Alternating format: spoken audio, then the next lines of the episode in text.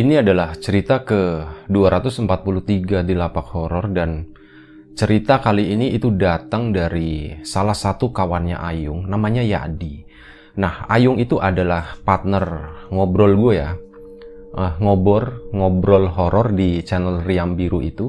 Nah, ini salah satu temannya. Dia yang cerita tentang pengalaman hidupnya dari dia kecil sampai ya sekarang boleh dibilang dia udah menjadi orang gitu ya tanda kutip.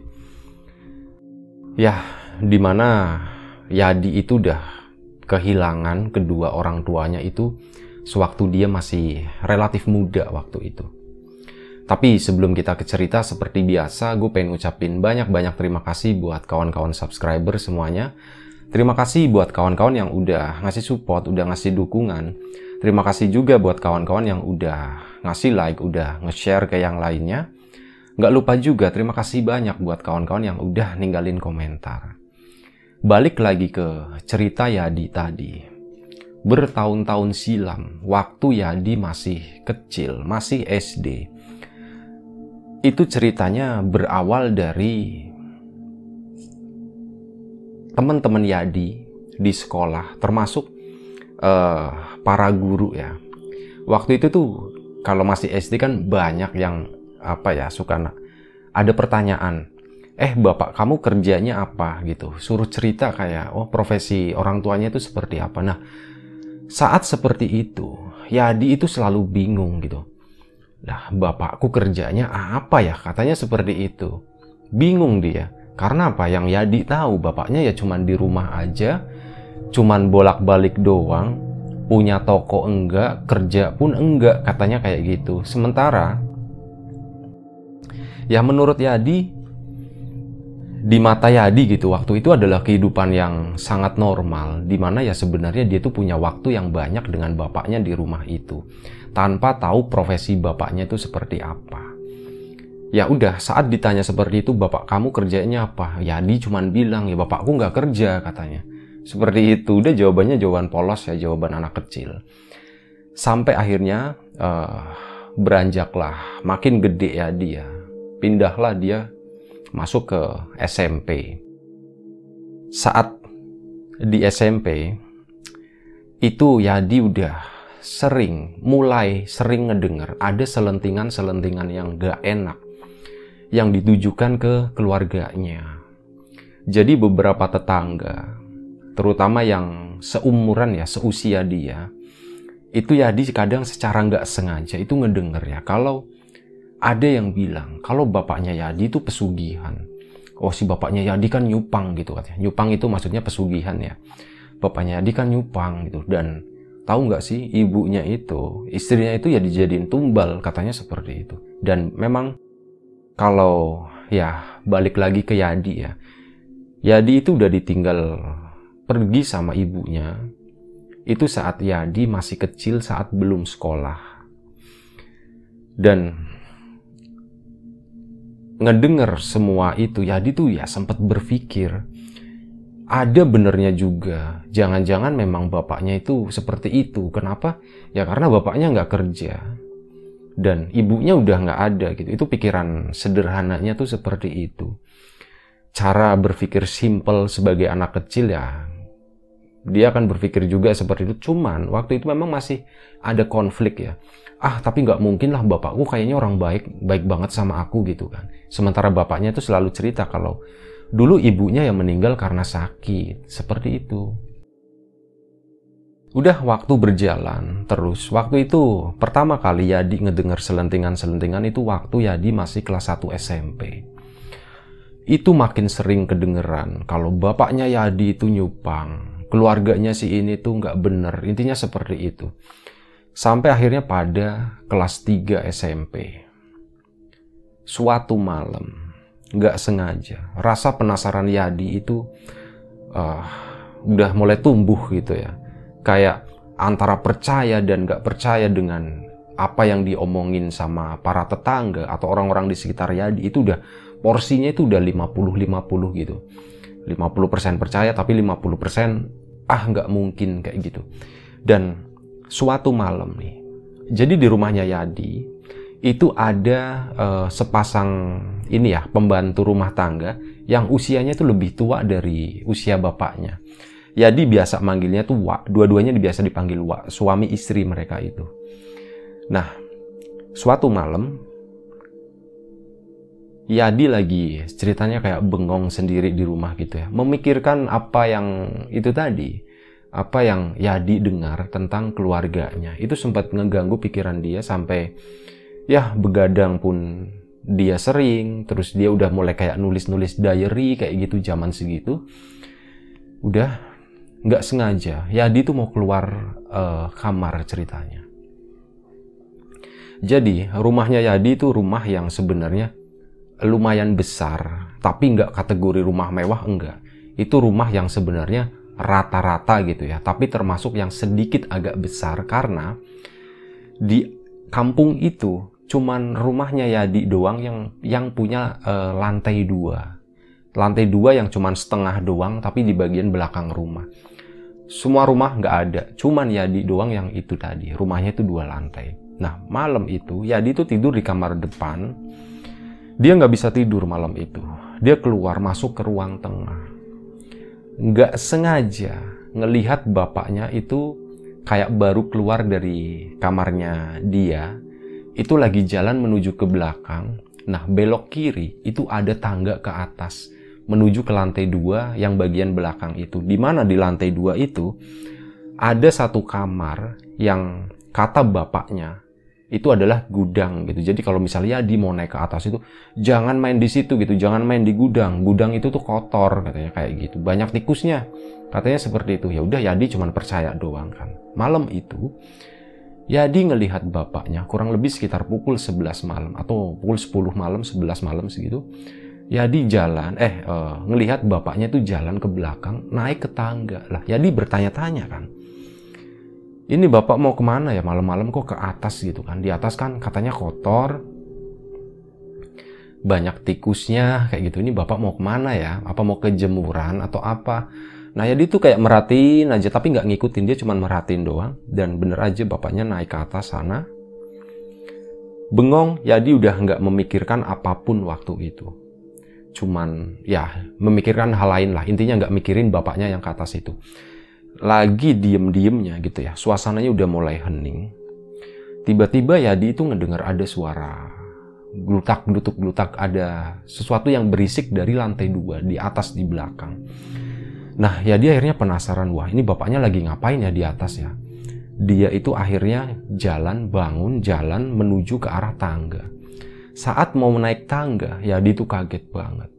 Oi katanya ternyata si uaknya itu uh, belum tidur juga. Dia tuh ngagetin Yadi di apa di kepok pundaknya itu ya. Oi harap ngendi katanya. Bengi-bengi turung turu katanya seperti itu. Malam-malam kok belum tidur mau ke mana? katanya. Eh enggak wak katanya. Cuman ini tadi ya kayak ada yang berisik di atas gitu. Oh udah paling tikus kata waknya tuh seperti dia sana tidur tidur katanya Nah ya udah karena udah kenal lama nganggep uaknya itu ya udah kayak orang tua keduanya lah seperti itu gitu. Ini yang uh, uak yang laki-laki ya. Udah tidur sana tidur ya. Yadi pun nurut, balik masuk ke dalam kamar. Di situ Yadi berpikir tentang ya bapaknya tuh iya ya sebenarnya lagi apa ya dan Uwa kok malam-malam gini juga belum tidur biasanya Uwa itu tidurnya sore karena pagi-pagi itu udah harus bangun katanya seperti itu dia terus berpikir berpikir sampai akhirnya Yadi malam itu pun uh, ketiduran ya. Keesokan paginya normal seperti biasa. Yadi bangun berangkat sekolah. Udah sekolah selesai pulang rumah lagi. Singkat cerita malam harinya lagi. Eh sorry beberapa malam kemudian, bukan uh, bukan malam selanjutnya ya, tapi beberapa malam kemudian, Yadi dari dalam kamar itu ngedenger. Ini udah tengah malam. Ngedenger kayak ada suara orang ngobrol itu di ruang tengah. Kayak suara bapaknya sama suara uaknya. Itu lagi ngobrol, ngobrol pelan kayak gitu. Tapi karena saking heningnya malam-malam, Suara itu tembus ke kamarnya Yadi. Yadi pun ngedengerin gitu. Mereka tuh lagi ngobrolin apa ya? Tapi udah ah, biarin aja lah. Sampai akhirnya suara itu hilang. Yadi makin penasaran. Ini pada ke mana ya? Ada apa ya? Gitu. Yadi pun keluar kamar. Dia berjalan pelan gitu ya. Ngintip kanan, kiri, kanan, kiri. Waknya ada enggak gitu. Takutnya waknya udah tidur. Eh takutnya waknya belum tidur juga kayak kemarin. Dia ngintip kanan, kiri Terus akhirnya dia coba jalan ke arah belakang menuju ke arah tangga. Sebentar gue ngopi dulu.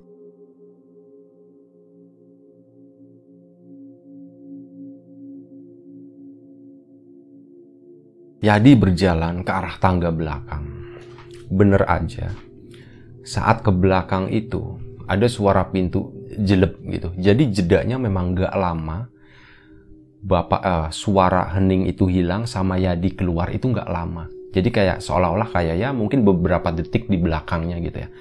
Bapaknya naik ke atas, ada suara pintu jelek ketutup. Yadi di belakang posisinya, deket tangga situ, kedengeran.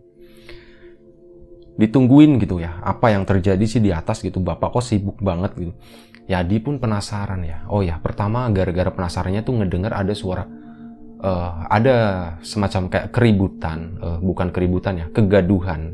Tapi ya nggak terlalu kenceng juga, cuman ada suara buk buk buk kayak gitu, buk buk kayak orang jalan di atas. Sama ya, kadang sesekali ada sesuatu, ada benda lah, ada suara benda lain di situ. Yadi pun penasaran bapaknya tuh lagi apa ya. Yadi naik beberapa anak tangga sampai Yadi itu di tengah-tengah tangga. Dia penasaran, dia pun duduk di situ nungguin gitu apa yang bakalan terjadi nih nanti. Udah diem di situ balik badan ya. Jadi kayak posisi duduknya itu ngelihatnya ke bawah ya. Ngelihatnya ke bawah sambil diem begini nungguin ada apa nih di atas nih, ada suara apa lagi nih kayak gitu. Dan gak lama setelah itu, paling beberapa menit sekitar 5 menit kemudian, Yadi itu ngedenger ada suara yang bener-bener bikin Yadi itu kaget dan nggak percaya gitu ya. Yadi itu ngedenger ada suara perempuan yang ini mohon maaf ya, mungkin gue nggak bisa jelasin secara vulgar. Itu kayak suara perempuan yang lagi enak-enak gitu lah, kayak gitu. Ah uh ah uh kayak gitu intinya seperti itu.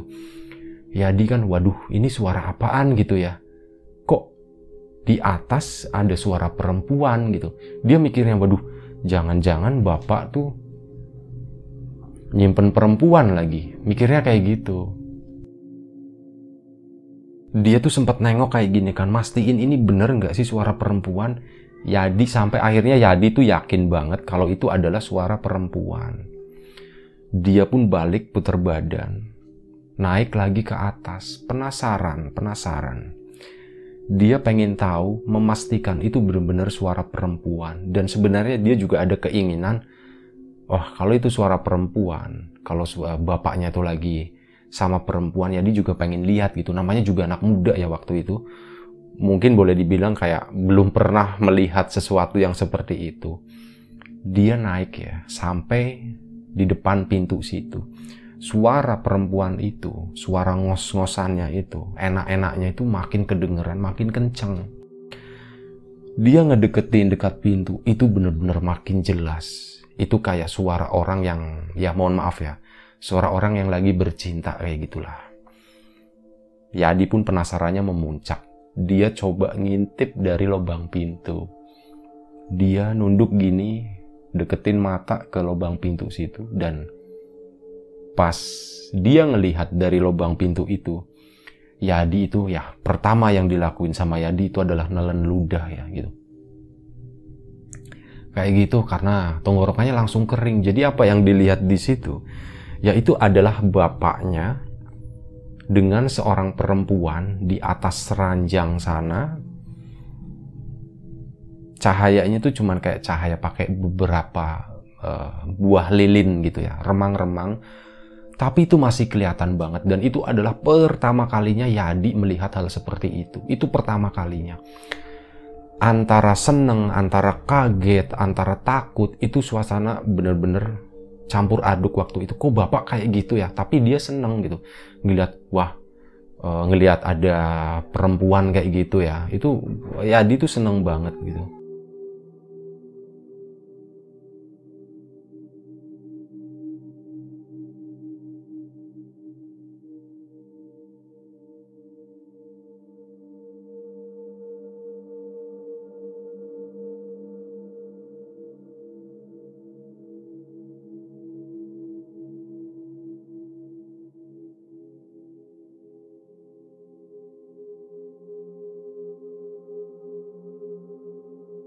sorry ya tadi ada sedikit gangguan. Jadi seperti itu perasaannya campur aduk dan ya dia pun memutuskan untuk melihat kedua kalinya. Pertama kan dia ngelihat itu udah dia tarik undur diri dia berpikir dia udah perasaannya udah campur aduk seperti itu dia memutuskan akhirnya karena saking penasarannya lagi dia tuh ngelihat kedua kalinya. Coba naruh matanya lagi ngintip dari lubang pintu itu lubang uh, kunci ya, lubang kunci pintu. Nah, di sana pas yang kedua kalinya, ya Adi itu langsung dek gitu, jantungnya tuh mau berhenti. Astagfirullahalazim katanya. Ya Allah, ya Allah, apa itu katanya. Yang kedua kalinya, apa yang dilihat Yadi itu sangat berbeda dengan apa yang dilihatnya pertama kali. Pas yang kedua kalinya dilihat, itu bukan sosok perempuan, tapi itu adalah sosok pocong pocong yang lagi ditidurin sama bapaknya kayak gitu itu bener-bener ya Yadi nggak pernah kebayang hal semacam itu dan ini pertama kalinya juga Yadi ngelihat yang namanya pocong gitu dan kondisinya pocongnya itu lagi begitu sama bapaknya akhirnya dia langsung tarik diri gitu kan Astagfirullahaladzim, astagfirullahaladzim. Dia mundur gitu setengah merangkak kayak gitu sampai turun ke tengah tangga lagi. Di situ dia kayak nahan gitu ya. Sementara suara itu tuh masih ada. Dan ada hal aneh lagi. Jadi gini, pas pertama Yadi ngedatengin kamar itu, dia mau ngintip. Dan yang pertama kan ngelihatnya cewek cakep ya di sana. Itu yang Yadi cium itu adalah wangi bunga. Wangi banget, semerbak banget. Sampai itu berubah. Ya, yang kedua kalinya saat yang dilihat itu adalah sosok pocong sama bapaknya, itu baunya itu jadi bau bangkai katanya. Yadi sempat duduk di tangga tadi, akhirnya dia nguatin tenaga, dia turun. Turun balik lagi ke kamarnya karena itu tadi. Dia nggak kuat nahan mual. Dan dia takut kalau ya jangan sampai gitu ya muntah di tangga situ nanti ketahuan kan sama bapaknya akhirnya dia masuk kamar udah muntahlah dia di kamar situ gua gua gua sampai akhirnya udah malam itu ya dia udah benar-benar antara takut antara menyesal gitu dengan apa yang dia lakuin malam itu. Udah muntahnya itu mohon maaf ya ini mohon maaf itu benar-benar kayak udahlah bodo amat besok aja deh. Dia udah lemes banget akhirnya tidur malam itu. Nah udah malam tidur paginya pikiran Yadi tuh kalut nggak jelas gitu. Dia pakai seragam seperti biasa, kayak mau ke sekolah. Sambil bawa beberapa helai pakaian. Dan hari itu, Yadi itu memutuskan pergi dari rumah. Setelah apa yang dilihatnya ya. Dan di sekolah, ini kebetulan banget. Yadi tuh cerita ke salah satu temennya, teman satu meja, yang kebetulan si anak itu zaman itu itu kayak sering hampir tiap hari tuh ngomonginnya ilmu-ilmuan kayak gitu, ilmu kebatinan, berantem kayak itulah. Kayak gitu nah, si Yadi tuh akhirnya cerita. Oi, namanya siapa ya? Rinto aja lah, anggap aja gitu ya. Ini nama semuanya udah gue samarin, namanya Rin. Aku tuh semalam mengalami sesuatu yang gak enak banget ya. Sesuatu yang bener-bener di luar dugaanku katanya. Sebelumnya memang banyak orang ngomongin kalau keluargaku itu nyupang atau pesugihan gitu, tapi aku nggak percaya. Tapi ya penasaran juga sampai puncaknya itu semalam. Aku ngikutin bapakku ke belakang. Kamu tahu kan, di belakang rumahku itu ada lantai dua. Ada satu kamar di sana yang menurut bapak itu gudang. Aku itu ikutin bapak ke sana. Bapak udah masuk. Dan pas aku ngintip itu apa coba? Bapak lagi gituan sama cewek gitu. Wah, kata Rintonya, wah bagus dong katanya kayak gitu. Cakep nggak ceweknya? Tar dulu, gue nggak mau bahas. Aku nggak mau bahas yang kayak gitu-gitunya gitu kan. Bukan itunya. Itu yang pertama kayak gitu. Dan baunya tuh wangi banget dari luar kamar. Tapi setelah yang kedua, aku ngintip. Cewek tadi kok jadi berubah jadi pocong gitu. Dan baunya tuh bangke banget waktu itu oh yang bener lu katanya. Iya bener gitu. Ini gimana nih caranya ya? Aku juga bingung katanya. Ini aku takutnya kan kalau orang pesugihan kayak gitu takutnya ada tumbal gitu. Aku takut jadi tumbal kata si Adi itu seperti itu. Sorry ya. Nah udah temennya gitu oh gini aja di. Ah kakakku kebetulan dia tuh orang yang bisa ngerti lah kayak gitu. Aku belajar ilmu-ilmu kayak gini aja dari dari kakakku katanya dari abangnya. Ya udah gini aja nanti kamu pulang. Kita main ke rumah yuk katanya. Ya udah emang tujuanku tuh seperti itu. Aku memang nggak mau balik ke rumah katanya. Aku udah takut kata si Adi ya. Aku udah bawa baju nih katanya lah lu emang mau minggat katanya. Kamu emang mau minggat kata si Rinto gitu. jangan nginep lah jangan nginep di rumahku katanya. Ntar dicariin lagi. Ya udah nggak apa-apa lah Rin tolong katanya seperti itu. Ya udah akhirnya singkat cerita pulang sekolah. Yadi main ke rumahnya Rinto. Di sana dikenalin sama abangnya. Abangnya itu usianya jauh sama uh, sama Rinto ya. Jadi berapa ya abang pertamanya sementara Rinto ini anak terakhir gitu. Jaraknya lumayan jauh cerita di situ, Mas, ini Mas, aku tuh ngalami begini. Jadi apa yang diceritain ke Rinto tadi, diceritain ulang ke si abangnya uh, Rinto ya. Oh, akhirnya abangnya cuman, ya, jujur aja, uh, saya nggak bisa, apa ya, gampangnya tuh nggak bisa menjustifikasi kalau bapak kamu itu melakukan pesugihan atau apa. Cuman kalau dilihat dari cerita kamu, Kemungkinan kuat iya, katanya seperti itu. Dan saya terus terang, untuk masalah kayak gini itu nggak bisa ngebantu banyak. Tapi nanti saya coba tanya ke guru saya, barangkali beliau bisa ngebantu katanya seperti itu. Biasanya pesugihan gitu kan yang bisa memutus itu adalah orang yang bersangkutan gitu, bukan orang lain. Orang lain itu uh, kadarnya itu cuman kayak membantu prosesnya aja. Seperti itu. Ya Yadi usia masih segitu dikasih penjelasan yang cukup rumit seperti itu ya waktu itu ya udahlah terserah deh. Pikirnya pokoknya pokoknya Yadi itu intinya pengen selamat. Yadi itu takut gitu. Dan minta izin sekalian saya kalau boleh mau nginep di sini. Tadi udah bilang sama Rinto katanya. Ya udah nggak apa-apa kamu nginep dulu di sini aja. Tapi udah bilang bapak kamu belum? Ya belum lah katanya. Orang aku kabur katanya seperti itu udah udah nggak apa-apa nggak apa-apa. Tapi ya jangan lama-lama lah. Sehari dua hari boleh tapi habis itu kamu pulang ya katanya. Takutnya orang tahu orang tua kamu itu nyariin katanya. Oh iya iya iya iya. Udah tuh dua hari tiga hari akhirnya nyambung sampai empat hari. Uh, ya dia tuh kabur dari rumah. Sampai akhirnya ya dia udah kehabisan baju gitu ya. Dan ternyata ada kangen juga pengen pulang ke rumah.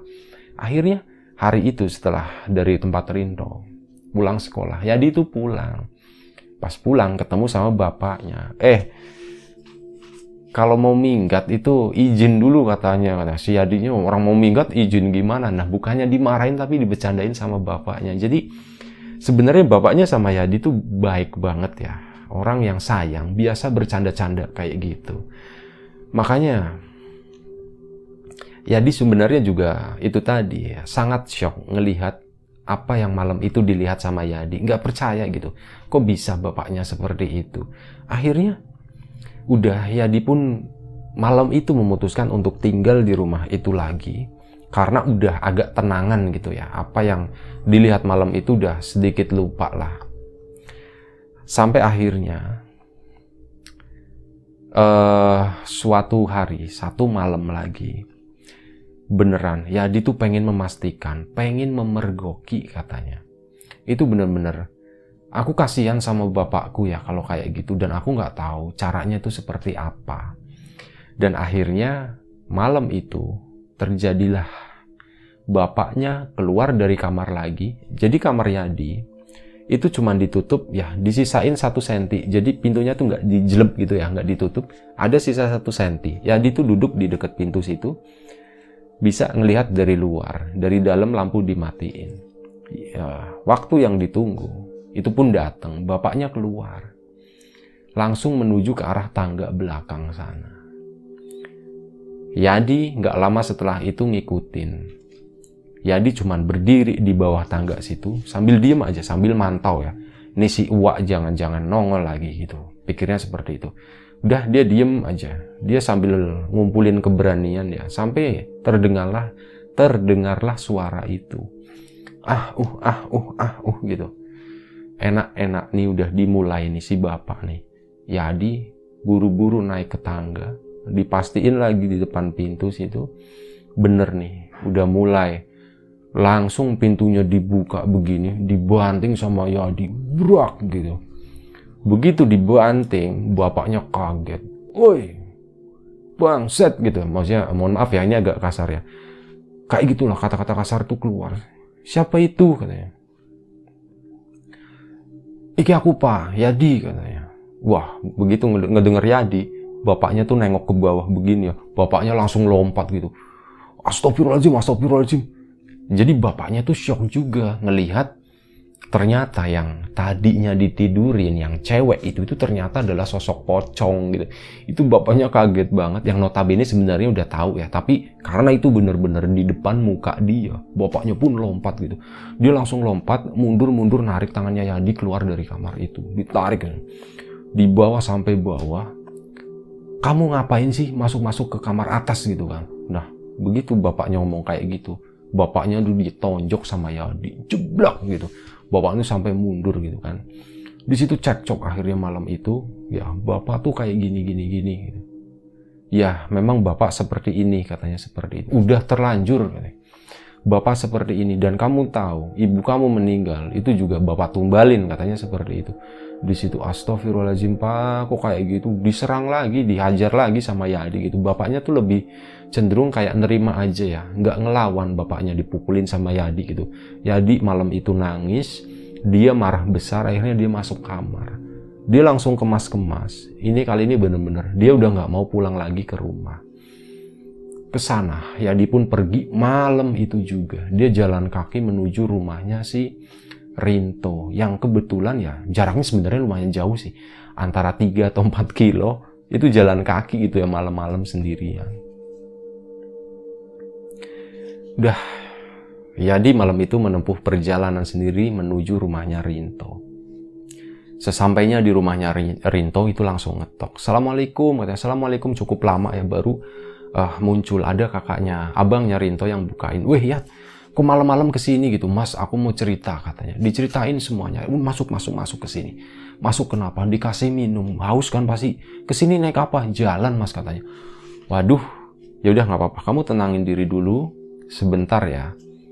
Si Rinto dipanggil dibangunin. Nirin temenin Yadi katanya.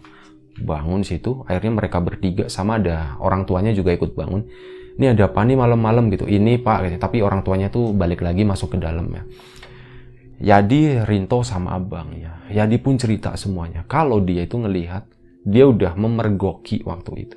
Bapaknya itu seperti itu. Benar-benar udah ngelihat di depan mata. Sampai katanya tadi sempat berantem dan keluar satu kat, satu ucapan, satu informasi dari bapaknya itu. Kalau ibunya itu dulu meninggal gara-gara ditumbalin. Itu sebenarnya yang bikin Yadi marah banget dan nggak mau pulang lagi ke rumah itu. Dan akhirnya kakaknya uh, Rinto itu udah menganggap wah ini udah masalah yang sangat serius gitu. Akhirnya keesokan paginya mereka nggak sekolah ya. Yadi sama Rinto itu nggak berangkat sekolah akhirnya. Paginya kakaknya Rinto itu ke rumah gurunya dan kayak memohon gitu ya untuk bisa datang. Akhirnya datang ke situ, ketemuin sama Yadi. Yadi pun cerita dari awal sampai akhir kejadiannya seperti itu. ya balik lagi penjelasan dari gurunya Mas uh, Rin eh, Mas Rinto, kakaknya Rinto itu ini sebenarnya yang memutus, yang bisa memutus itu adalah orang yang bersangkutan. Kalaupun saya harus ngebantu, itu sebenarnya bukan hal yang mudah ya, karena yang namanya pesugihan kayak gitu itu udah ya cukup berat kayak gitulah. Dan saya juga butuh mungkin beberapa orang buat bisa ngebantuin seperti itu. Ya akhirnya uh, Yadi pun sebenarnya nggak nggak terlalu berharap besar dengan seperti itu. Yadi cuma berharap ya semoga bapaknya sadar aja sih kayak gitu diputus. Dan ternyata bener aja setelah tiga hari Yadi tinggal di rumahnya Rinto bapaknya itu datang. Assalamualaikum.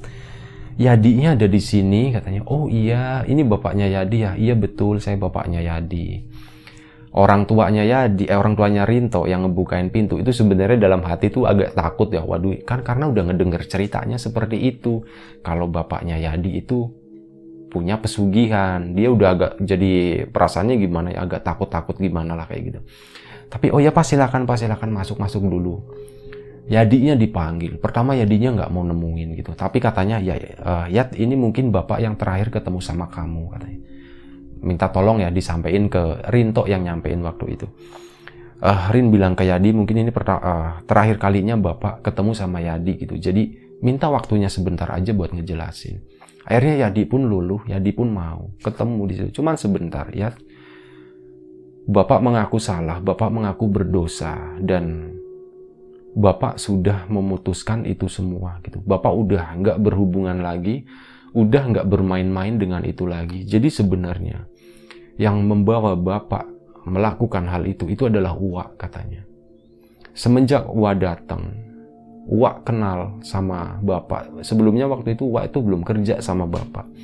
Semenjak kenal, Bapak dikenalin dengan hal seperti itu. Diiming-imingi sesuatu lah. Karena waktu itu, ya kehidupan Bapak itu udah cukup susah ya, udah cukup repot jadi itu adalah sesuatu kayak semacam jalan ya suatu pemecahan gitu. Dan akhirnya bapak pun nerima dan uak akhirnya kerja di tempat bapak sini seperti itu ceritanya dan ya mengenai ibu kamu itu adalah dulu kayak semacam maharnya ya mahar perjanjiannya itu itu ibu kamu.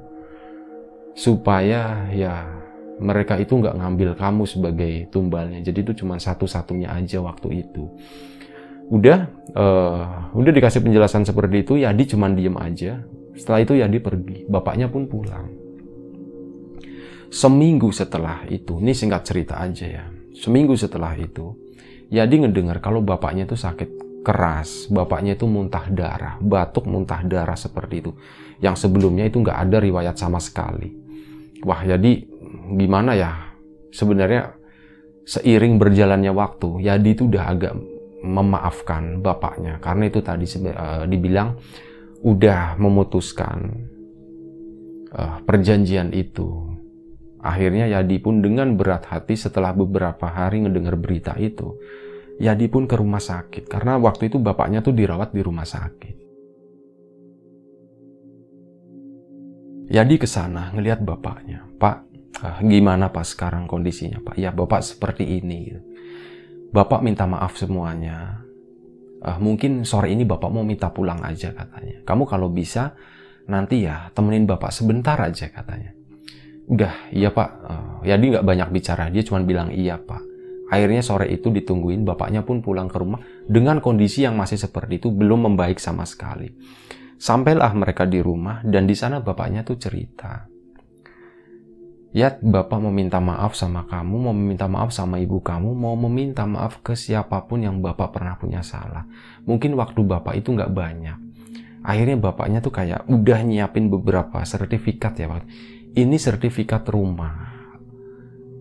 Rumah ini adalah rumah hasil bapak nabung, jerih payah bapak, sama ada sebagian dari warisan dari kakek kamu ini, rumah ini tuh nggak ada hubungannya sama sekali dengan apa yang Bapak lakuin kemarin. Ini rumah ini buat kamu. Silahkan nanti kamu mau jual, mau apa. Kenapa? Karena Bapak udah.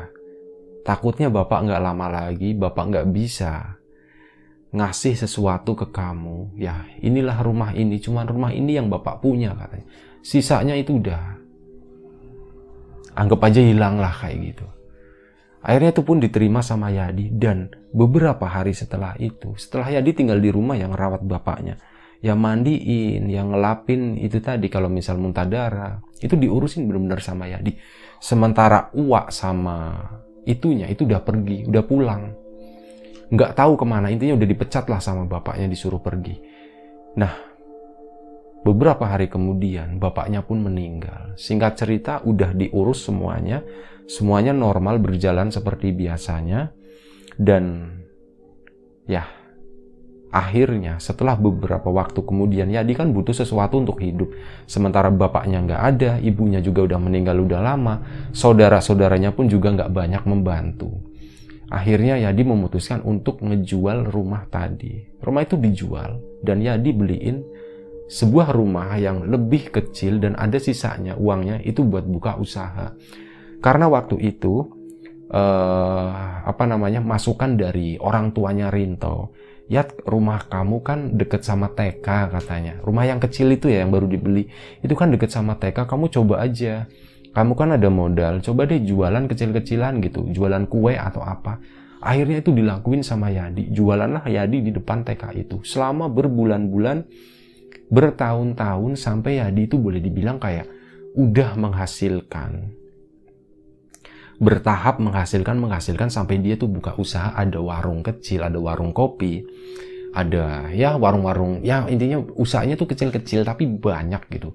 Dan akhir-akhirnya, ujung-ujungnya, Yadi itu boleh dibilang udah jadi orang yang berhasil dari jeripayah dia sendiri, dari warisan yang dari kakeknya turun ke bapaknya, diturunin ke Yadi dan Yadi itu bisa memegang amanah itu sampai akhirnya ya apa yang gue kenal sekarang, apa yang gue lihat sekarang, Yadi itu menjadi sosok yang berhasil lah seperti itu. Punya keluarga udah, uh, keluarganya bahagia, semuanya sehat, dan secara material itu berkecukupan tanpa harus itu tadi apa yang dilakuin bapaknya. Itu udah benar-benar diputus ya alhamdulillah sekarang semuanya itu baik-baik aja. Nah kurang lebih seperti itu ceritanya. Gue mohon maaf misal ada sesuatu yang terlewat ada sesuatu yang gak jelas ada sesuatu yang gak mengenakan saat didengarkan. Gue mohon maaf sebesar-besarnya. Terima kasih banyak buat kawan-kawan yang udah mau nonton udah mau dengerin cerita ini. Sekali lagi terima kasih, sekali lagi mohon maaf, jaga kesehatan kawan-kawan semuanya. Assalamualaikum warahmatullahi wabarakatuh.